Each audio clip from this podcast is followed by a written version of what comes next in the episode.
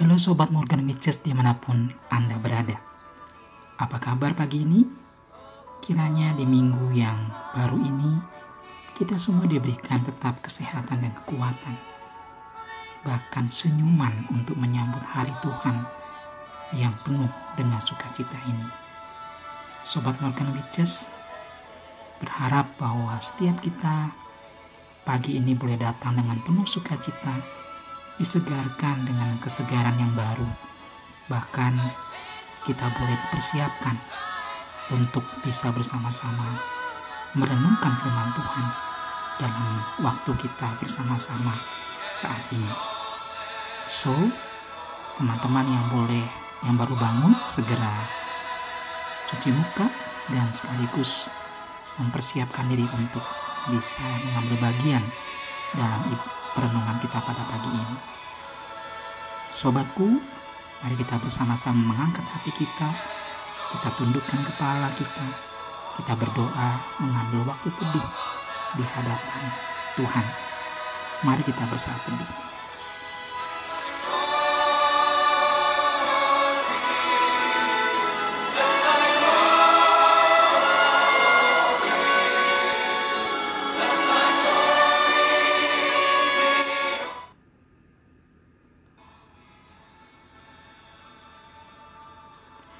Sobat Morgan Witches, pagi ini kita akan bersama-sama melanjutkan pembacaan kita dari Mazmur dan hari ini kita memasuki Mazmur yang ke-113. Mazmur 113. Sobat Morgan Witches, posisi yang setara dalam sebuah dialog dengan siapa pun akan membuat orang lain lebih mudah berbicara secara terbuka dengan kita. Mengapa?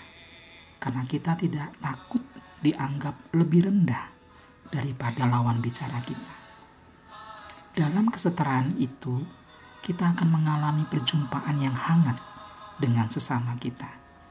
Kehangatan itu akan terus berlanjut apabila kesetaraan dan penghormatan terhadap setiap individu dalam komunitas terjaga dengan baik. Artinya apa sobatku? Setiap orang saling menghargai potensinya masing-masing dan tidak menganggap dirinya lebih tinggi daripada orang lain. Jika hal ini dicapai, maka setiap potensi akan menjadi sebuah elemen yang saling menguatkan dalam membangun kehidupan bersama. Sobatku, inilah yang digambarkan oleh pemazmur dalam Mazmur 113 ini.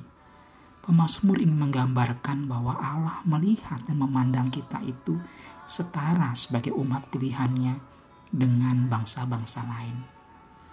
Tetapi persoalannya adalah karena manusia yang sudah cenderung atau terlanjur terikat oleh dosa, sering kali menganggap dan melihat sesamanya itu berbeda dalam cara pandangnya.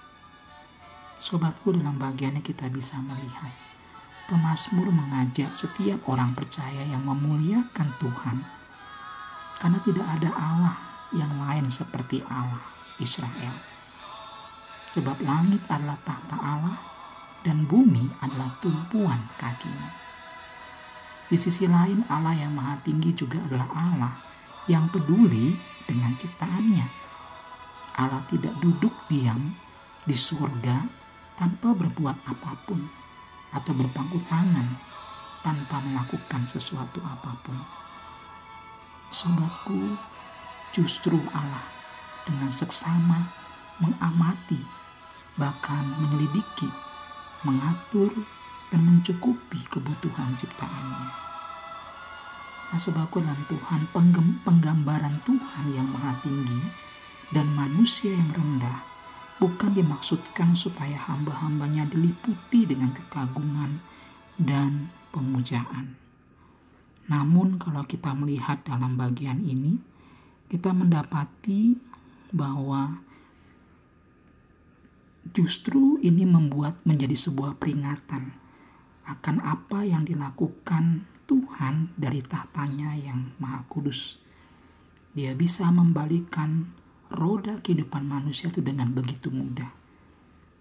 Dan itu sebenarnya membawa manusia kepada sebuah pengenalan bahwa ada pencipta yang lebih berdaulat dari segala kenikmatan dan juga segala uh, hal yang dicapai oleh manusia. Saudaraku, bagi Tuhan, mengangkat derajat orang miskin dan hina bukanlah hal yang sulit. Ia juga dapat menghapus aib manusia dan menggantinya dengan kebanggaan dan sukacita. Pemasmur ingin mengajak kita supaya kita sungguh-sungguh menghargai satu dengan yang lain. Allah mengangkat derajat dan martabat umatnya di mata bangsa-bangsa. Ia tidak membiarkan umatnya dipandang sebelah mata oleh para musuhnya. Ia mendudukkan umatnya setara dengan bangsa-bangsa lain. Contohnya adalah, misalkan kita bisa menemukan kepemimpinan dari Daud, Esther, dan Daniel. Benar-benar Tuhan mengangkat harkat martabat dari umatnya yang sebelumnya diremehkan dan ditindas oleh musuh-musuh Israel. Namun melalui kepemimpinan dari Daniel, Esther, dan Daud, umat Israel akhirnya dipandang sama, bahkan lebih oleh bangsa-bangsa lain. Bahkan dalam bagian pembacaan kita di akhir dari Mazmur 113 ini, pemazmur juga menggambarkan tentang sosok wanita. Dikatakan bahwa perempuan yang mandul pun dapat diperhatikan oleh Allah. Allah sendiri akan mengembalikan kehormatan orang-orang dikasihinya di hadapan sesamanya. Kebesaran Allah itu terlihat pada kasihnya atau pada kisah Sarah dan Hana. Sobatku dalam Tuhan, kita boleh melihat dalam bagian ini bahwa ada kesetaraan yang Tuhan ajarkan kepada umatnya supaya umatnya tidak merasa sombong ketika dijadikan sebagai umat pilihan. Tapi ketika Tuhan memilih umat pilihannya, Tuhan mengendaki supaya umat Israel bisa berbaur, bahkan bisa membagikan kasih itu kepada orang-orang yang belum mengenal Tuhan. Sobatku, ada banyak orang kehilangan anggota keluarganya yang terpandang sehingga mereka tidak lagi dipandang, bahkan ditinggalkan orang. Ada juga yang jatuh miskin karena menjadi korban kecurangan bisnis, ketidakadilan, maupun kepentingan para penguasa. Dan ada juga orang-orang yang direndahkan oleh sesamanya karena kondisi lahir yang tidak normal atau ditolak, seperti mandul. Pemasmur menguatkan bahwa Tuhan bukan saja memperhitungkan ibadah, dan ketaatan kita, tetapi juga memperhatikan hidup kita sehari-hari. Marilah kita mengimani bahwa pengakuan akan Tuhan yang Maha Tinggi bukan sekedar ungkapan pemujaan, melainkan mengingatkan kita bahwa Dia sanggup mengangkat kita dari segala kerendahan, kehinaan, keterpurukan, bahkan kehancuran hidup. manusia diajak, saya dan sobatku diajak untuk melihat kembali bagaimana Tuhan berkenan membangun kesetaraan pada setiap umat manusia. Bagaimana caranya? Belajarlah untuk saling menghormati, saling menghargai, dan itu akan mengarah kepada terwujudnya setiap orang yang mau mengakui derajat orang lain, derajat sesamanya. Dan Tuhan memakai kita. Tuhan memanggil kita.